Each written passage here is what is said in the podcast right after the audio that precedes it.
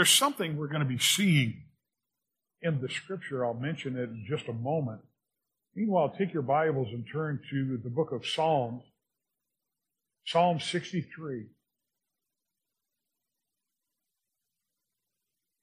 But you can actually hear it in the hymns of today, including Amazing Grace.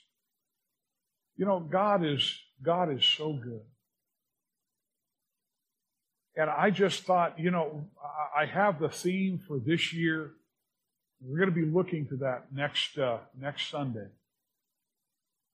But as I have told you before, for months now, this phrase from Psalm 63 has just been absolutely blessing me. Please understand, I do not say this bragging. I, I, I don't. It's because I've recognized my need. But at my home office and in the office here in the church, I have sat for hours just meditating on this phrase. Look at Psalm 63, verse 1. O God, thou art my God. I want us to pray. And before we go on into other scripture, I, I pray that we just get a sense of what it does for our hearts, what it opens up in our minds when we consider the God of Abraham and Isaac and Jacob is our God. My God. Your God. Personally. Oh God, thou art my God. Heavenly Father, please step in, take over by your Spirit. Open our hearts, open our eyes. I pray we invite you in. Lord, as we begin a new year, we desire to begin it in the best way, giving praise and glory to our God, recognizing your presence, recognizing all that you've done for us, giving you glory. And we pray this in our Savior's name. Amen. O God, thou art my God. I want you to just pause, to think. All of us, in reading our Bibles, we have recognized stories. We have thrilled at some of them. I, early on, if we grew up with it, we're thinking about David and or Daniel in the exactly.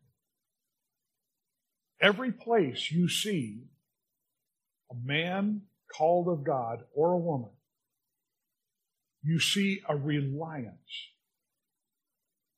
And in that reliance, you can tell so much in the response which is what we see here. Now, I, I love this. This is this was this was great. In the realization, and its reliance as well, in the realization, people love to talk about it. The realization of what God is, the reliance upon Him, and the response. Wednesday night, Antonio gets up and he's preaching Wednesday night. And he starts talking about what Paul said in the book of Philippians. My God shall supply all your need. I thought that was wonderful. You know, with all the prayer that we give up, and there are a lot of people that are hurting in here, there are, there are people that are not here this morning because of difficulties, because of pain, etc. Because of all those prayers that go up, we begin to learn what the people in God's Word learn. That reliance, that realization that comes and how we respond to it because he intercedes. Everybody who prays biblically gets an answer. Everyone. Concerning the words of David, I want you to understand why, preacher, why is it that this has spoken to you so much? I'm going to try and paint a little bit of a picture of that. In doing so, I want to remind you of something that was said of David just before he died. In 2 Samuel 23, verse 1, it says this. Now these be the last words of David.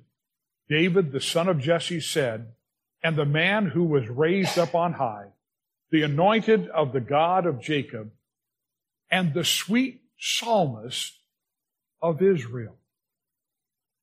David wrote psalms. He wrote music on purpose. This was not happenstance.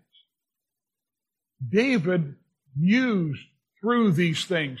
How many of us have thrilled when it comes to the 23rd Psalm? Lord is my shepherd. That wasn't just something that got into his mind and he, he scribbled it out. He's looking at the sheep and he's realizing, he's remembering how he works with the sheep and what his God has done with him. And he says, you know something? The Lord is my shepherd. And if there's one thing I have found out, this because of his care, I shall want. When he penned the Psalms, he was given by God Holy Spirit wisdom. This was not just something to write so he could sell whatever it was that he put out. This was from a walk with the God of Abraham, Isaac, and Jacob the forefathers, the, the, the people that he identified with who were the reason why there were a people known as the Israelites. As he mused, it was not just, again, a vain attempt to write. It was a heartfelt thought when he said, O God, thou art my God. And in fact, in the writing, he reflected on just what God had done for him because in the Hebrew, he writes this, O Elohim, which is the name of God, thou art my El. That is the name of God that speaks of power. O God, thou art my mighty one. Let me ask you, is God your mighty one? Or is he just a figment of your imagination when it comes to what you really want to see done? I, am not trying to belittle anybody in what they think, but please understand God's people need to think biblically. We need to see God as He is, not as what our circumstances paint. This was not the only time that David uttered these words, my God, in Psalm 25 2. And when I say this, when I read this, I'm going to get half of you singing and I'm going to lose you. Because a well known song says this 25 2. Oh my God, I trust in thee. Let me not be ashamed. Let not mine enemies triumph over me. And I've already lost Cheryl. Psalm 30 verse 2, O Lord my God, I cried unto thee, and thou hast healed me. Psalm 38 verse 21, Forsake me not, O Lord, O my God, be not far from me. There's also a psalm that was a prophecy of what Christ would say on the cross. The 22nd Psalm, some of us understand that that is replete with prophetic utterances of the coming of Christ. Psalm 22 verse 1, My God, my God, why hast thou forsaken me? That's Matthew 27, 46. And about the ninth hour, Jesus cried with a loud voice saying, Eli, Eli, lama sabachthani. That is to say, my God, my God, why hast thou forsaken? Turn to, if you would please, Nehemiah chapter 9. Nehemiah chapter 9. You know, in, in, in remembering, in stopping and remembering, like we're going to see with David, in remembering what our God has done, you can't do any better than this passage with Nehemiah. Here was a man called of God, came to the place that had been taken apart because of their sin. The city was destroyed. Now they're back. They're rebuilding their gate. They're going to be rebuilding the temple. But listen, he has gathered God's people. We're catching this halfway through. He's already started praying. But look at verse 7. We're going to stop, start there, excuse me. Nehemiah prays, Thou art the Lord the God. And now listen to what he starts to recount.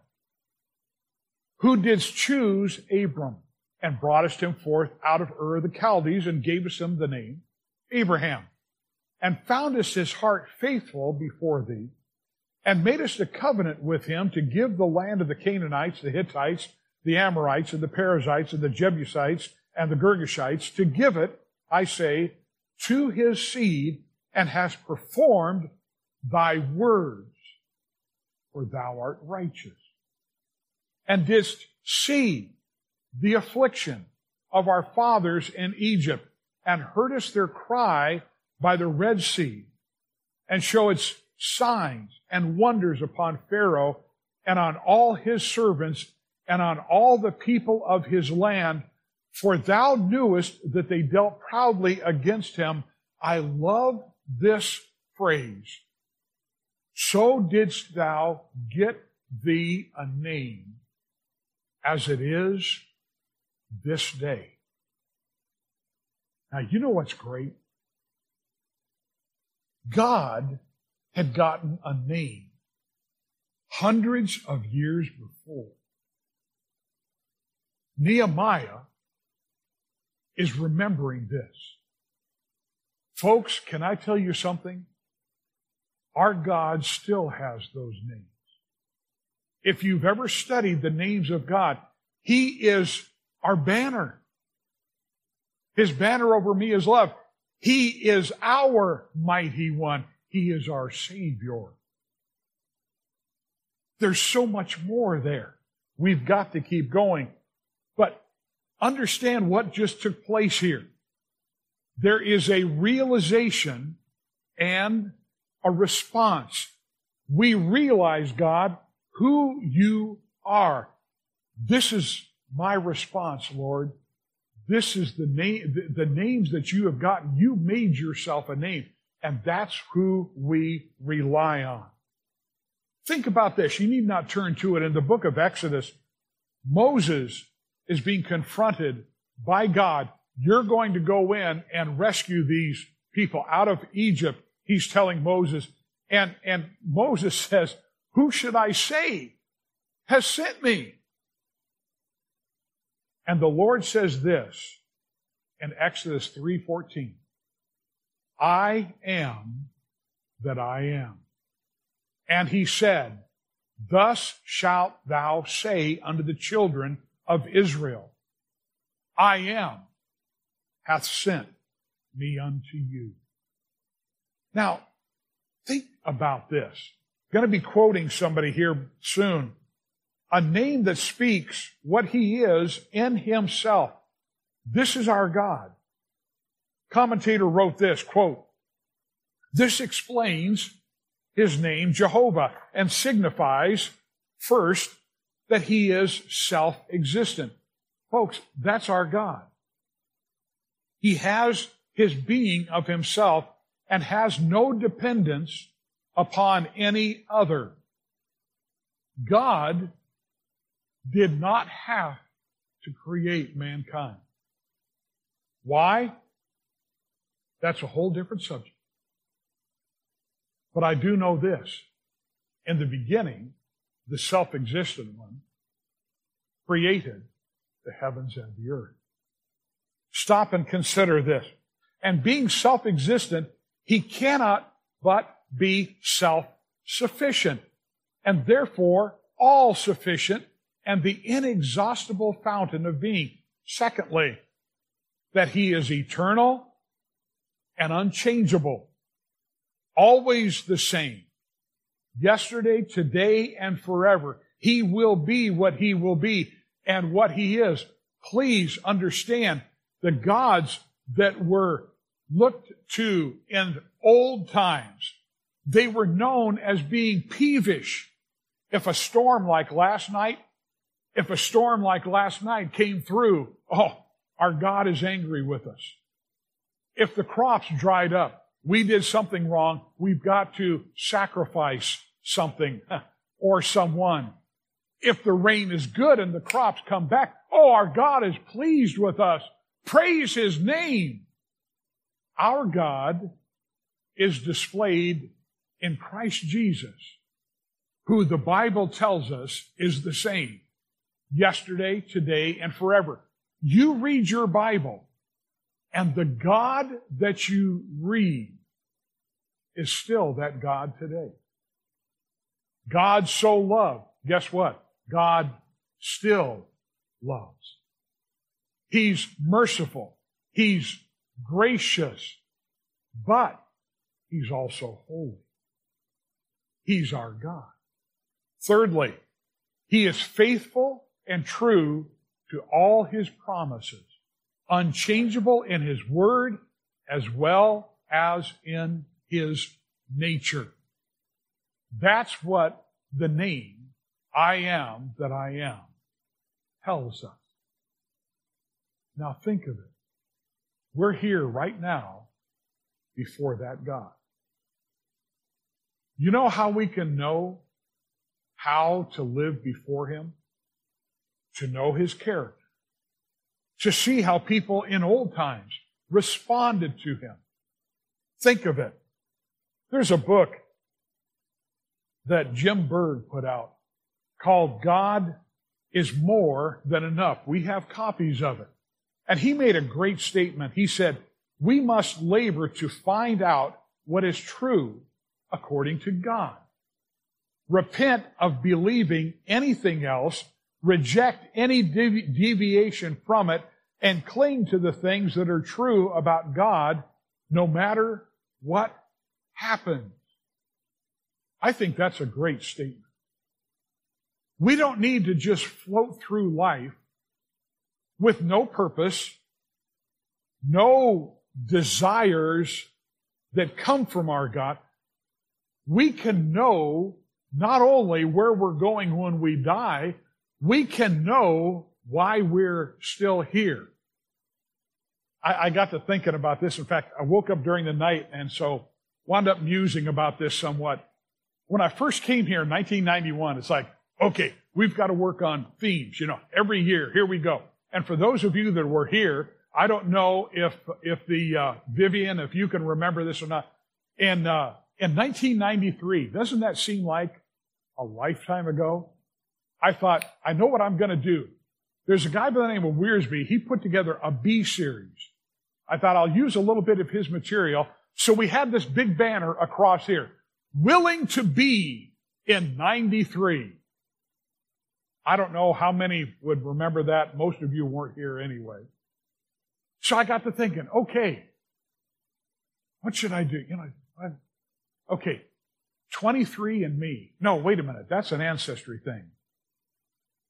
Y'all read that, you know, that, that kind of thing. So, willing to be in 23. Nah, I like what we're going to be doing, and I'll tell you about it next week. But the year 2023, amazing. We can still find out who our God is. You and I, please, I have had such a good time ever since, ever since just meditating on Psalm 63 1. I have had such a good time exploring the depth of our God. It has been a joy to be at His feet and looking up to Him. Folks, and talking to Him and asking about Him. You can do the same. And I have learned things deeper of Him because I have come to this realization and at His feet I have meditated on this fact. Thou art my God. He loves me. He's got me for a purpose. He's got you for a purpose. Consider that. Yeah, but you know, I'm such and such an age. So what? As long as He has given you breath, and as far as I can tell, most people are breathing in here. As long as He gives you breath, He gives you purpose. He gives you salvation. And that salvation is for a reason. Andrew Murray said this It is the faith that continually closes its eyes to the weakness of the creature and finds its joy in the sufficiency of an almighty Savior that makes the soul strong and glad. People, if you just sit around and think this, I can't, I can't, I can't, guess what? You won't.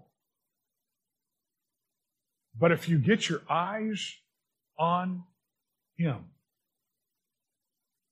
there's the key. Andrew Murray nailed it. We just talked about amazing grace. I love that. And you know, one of my favorite verses is 2 Corinthians 12. My grace is sufficient for thee. For my strength is made perfect in weakness. At this very moment, you are here and you can understand His Word because His grace is sufficient. And if you don't and you desire more, He gives grace for grace. It's amazing to me. The Bible tells us He gives us the grace to be able to use and, and grasp and embrace His grace. His grace is sufficient. We don't have to sound like the psalmist in down times, as David said in Psalm 42. Why art thou cast down, O my soul? Why art thou disquieted in me? Hope thou in God. That's what we can do. No wonder at another time David wrote in Psalm 94, the multitude of my thoughts within me, thy comforts delight my soul. You know, I, I don't want you, you, you don't have to sing it out right now, but let me ask you something. What's your favorite promise of God? If you don't have a promise, at least one that you're clinging to, you're just barely keeping your head above water and maybe not even doing that. But when you come to recognize the God who is your God, and folks, we have come to a point, we might as well face it. We're coming to a point where in coming into the new year, we're not going, wow, this is great. I, it's going to be great to see what the new year brings. We are responding instead, oh Lord, please may it not be like the last one. How many of you recognize that 21 wound up being like 20? And 22 wound up being like 21? Guess what? Satan is alive and well and doing his worst in this world. And we don't have to live by his playbook because God is our God. Go to Mark 4, would you please? Mark chapter 4.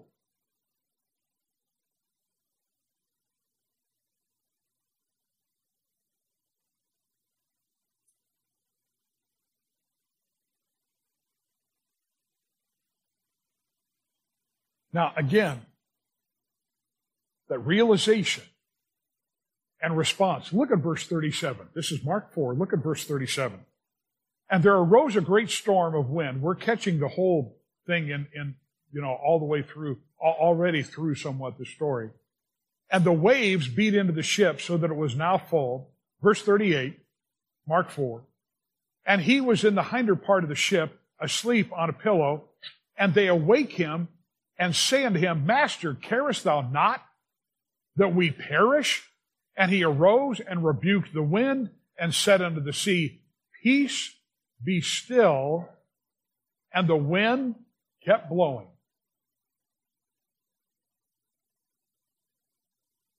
Wind ceased. And there was a great calm.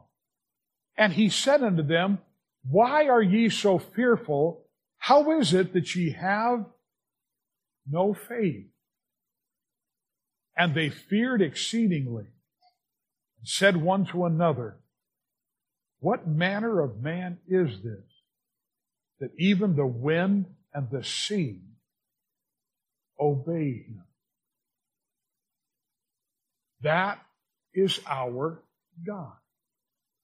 If our God had so desired it, last night he could have said, Peace be still, and it would have been calm. Nah, nah, no, it would have been calm. That's our God. What the world, some of the world, what they're looking for right now is a circus act. Oh yeah, well if he can do this, well, let me see him jump, you know, kind of like Satan did, you know, if thou be the son of God. No. That's not our God. We trust in this, that He is fulfilling His purposes. At this moment, His purpose was this, to give us an account of these men who saw Him do a great miracle and they sat there and said, my soul, who is this man? That even the winds and the sea obey him. And we can look in God's word and go, He's my God. That's who He is. He's mine. He's yours too. Again, stop and think of what Paul sought to share. Philippians 4. Be careful for nothing, but in everything by prayer and supplication with thanksgiving, let your requests be made known unto God. And the peace of God, which passeth all understanding, shall keep your hearts and minds through Christ Jesus. How could he say that? I'll tell you how, and we'll see it later on when we read something else from him. He had learned about this Savior that had calmed the winds, that had calmed the sea. And not only that, he had learned about this Savior that met him and knew exactly who he was and what he was doing, and he blinded him momentarily to stop him Say, Saul, Saul, why persecutest thou me? He knew. So he comes to us like he did to the people in Philippi. Hey, listen, don't worry about it. Trust God. Trust in God. I love what Spurgeon said. We're going to be getting to the 63rd uh, Psalm here again soon. Psalm 81:10 I am the Lord thy God. I am the Lord thy God, which brought thee out of the land of Egypt. Open thy mouth wide, and I will fill it. I love what Spurgeon wrote here concerning that verse. Have large expectations of God. Now let's stop right there. because I'm guilty of it as well, and maybe you are too. When things get difficult, we don't have large expectations of God. Now we go to God and we say, God help, but we don't often go believing. We ought to have large expectations of God in 2023. Because he had his way in 2022. Have you noticed that there's a lot of people that have stepped into eternity recently? Well known people. Barbara Walters, a lady that I heard on television. She came out just flippantly. No, I don't believe the Bible is God's word. She does now. And I don't say, I, I don't say that flippantly. But you stop and consider there are people right now that have stepped into eternity, well known people. They're going, oh my. Bob, like you said, one more time. Oh. Have large expectations of God and offer large prayers to Him. Then shall great things be your joyful portion. Who would not ask largely if he believed that his request would be granted. In the matter of prayer to God, if we be stinted, it is for ourselves. For God has not straitened us in his promise. God isn't being a cheap God. He, he's, he's not showing a weakness. He says, come then. Let those of us who are believers plead for the salvation of the whole family, the servants and the neighbors. Let our prayer during this day be on a great scale. Men sin hugely. Let us pray abundantly. Would you please go back to the 63rd Psalm?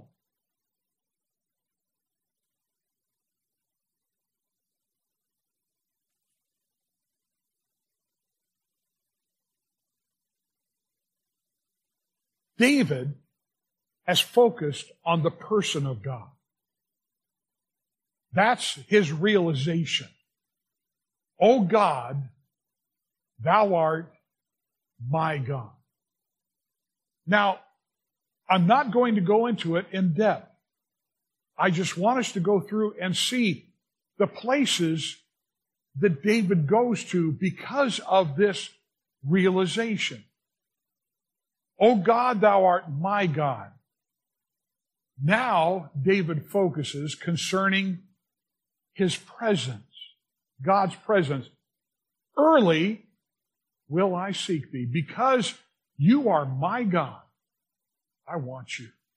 Early will I seek thee. My soul thirsteth for thee. My flesh longeth for thee in a dry and thirsty land where no water is.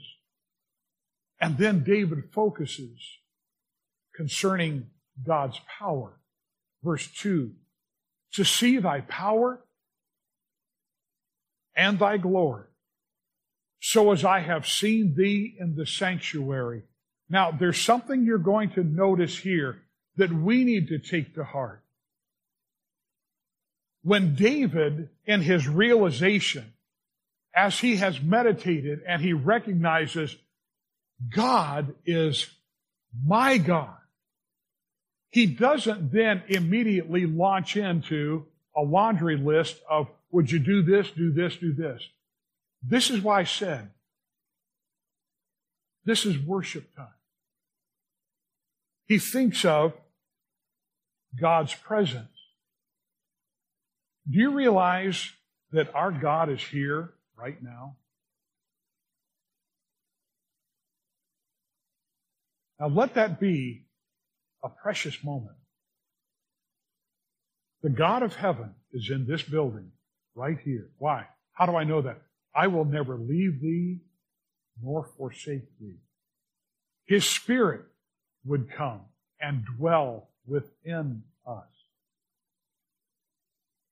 That's a joy when it comes to His presence. But let's continue.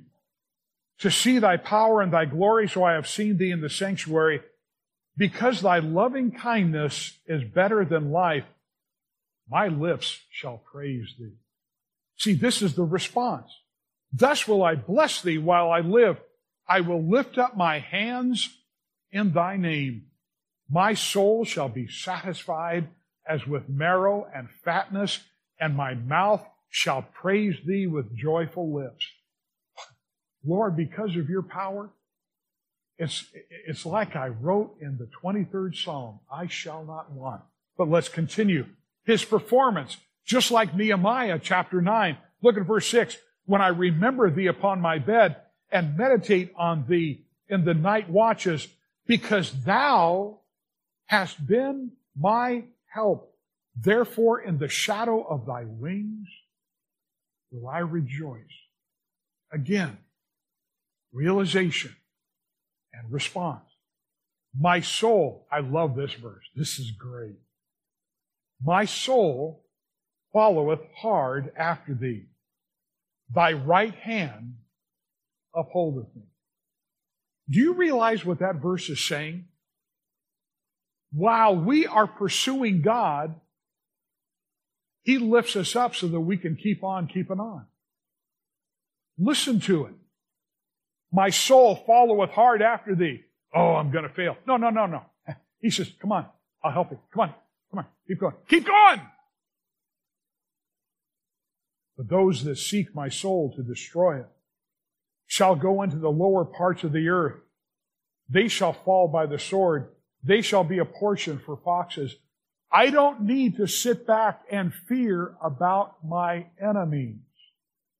My God is going to take care of them. And then his praise. Look at verse 11. But the king shall rejoice. The realization of his God finally brings him a culmination to this. God, I'm going to praise you. Folks, there is no better way to start the year 2023 than praising God for how our God has been since the time that he looked out into the void and said, Let there be light. Let it sink in. But the king shall rejoice in God. Everyone that sweareth by him shall glory, but the mouth of them that speak lies shall be stopped. There are those out there right now. I saw this Bill Nye, the science guy, and he's anything but science. He was invited to the Ark there in Kentucky.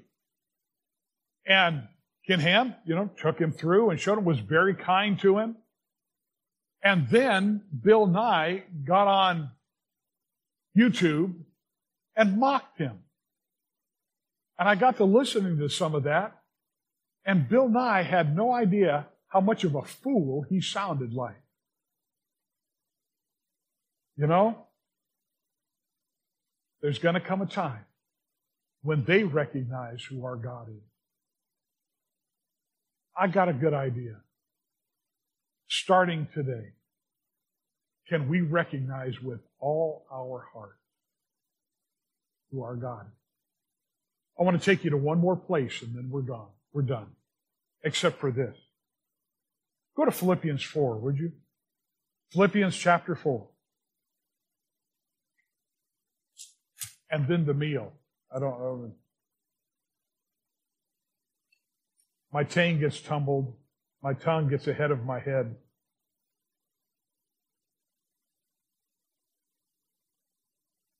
Listen to David's words. Excuse me, um, Paul's words. I love this. Not that I speak, verse 11, Philippians 4. Not that I speak in respect of want. For I have learned in whatsoever state I am, therewith to be content. I know both how to be abased and I know how to abound. Everywhere and in all things I am instructed both to be full and to be hungry, both to abound and to suffer need. I can do all things through Christ, which strengtheneth me. One time I was reading this and I got to reading one of my favorite commentators, Albert Barnes, on the passage that he, that we just read. He wrote this and it was so thrilling to read it. I want you to listen carefully to as he meditated on this, how Barnes responded. Of the strength which Christ can impart, Paul had had abundant experience. And now his whole reliance was there. It was not in any native ability which he had, not in any rigor of body or of mind, not in any power which there was in his own resolutions. It was in the strength that he derived from the Redeemer. By that he was enabled to bear cold, fatigue, and hunger. By that he met temptations and persecution. And by that he engaged in the performance of his arduous duties. Let us learn hence, number one, that we need not sink under any trial, for there is one who can strengthen us. Number two, that we need not yield to temptation. There is one who is able to make a way for our escape. Number three, that we need not be harassed and vexed and tortured with improper thoughts and unholy desires, there is one who can enable us to banish such thoughts from the mind and restore the right balance to the affections of the soul. Number four, that we need not dread what is to come. Trials, temptations, poverty, want, persecution, they may await us, but we need not sink into despondency. At every step of life, Christ is able to strengthen us and can bring us triumphantly through. What a privilege it is, therefore, to be a Christian. To feel in the trials of life that we have one friend unchanging, and most mighty, who can always help us. How cheerfully should we engage in our duties and meet the trials that are before us, leaning on the arm of our Almighty Redeemer. Let us not shrink from duty. Let us not dread the persecution. Let us not fear the bed of death. In all circumstances, Christ our unchanging friend can uphold us. Let the eye and the affections of the heart be fixed on him.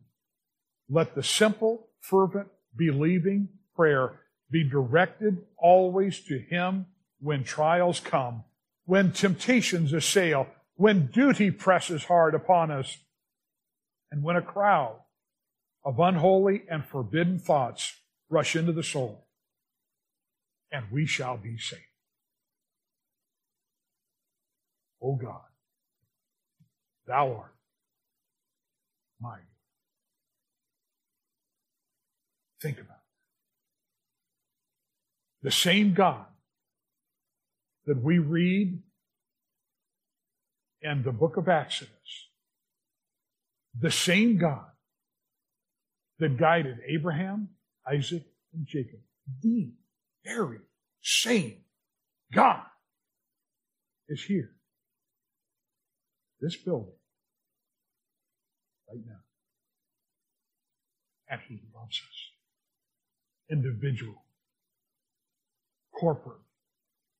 And He is here for us. And He says, Call unto me, and I will answer thee. Say it with me, and show thee great and mighty things which thou knowest not. Jeremiah 33 3. If you don't know the verse, learn.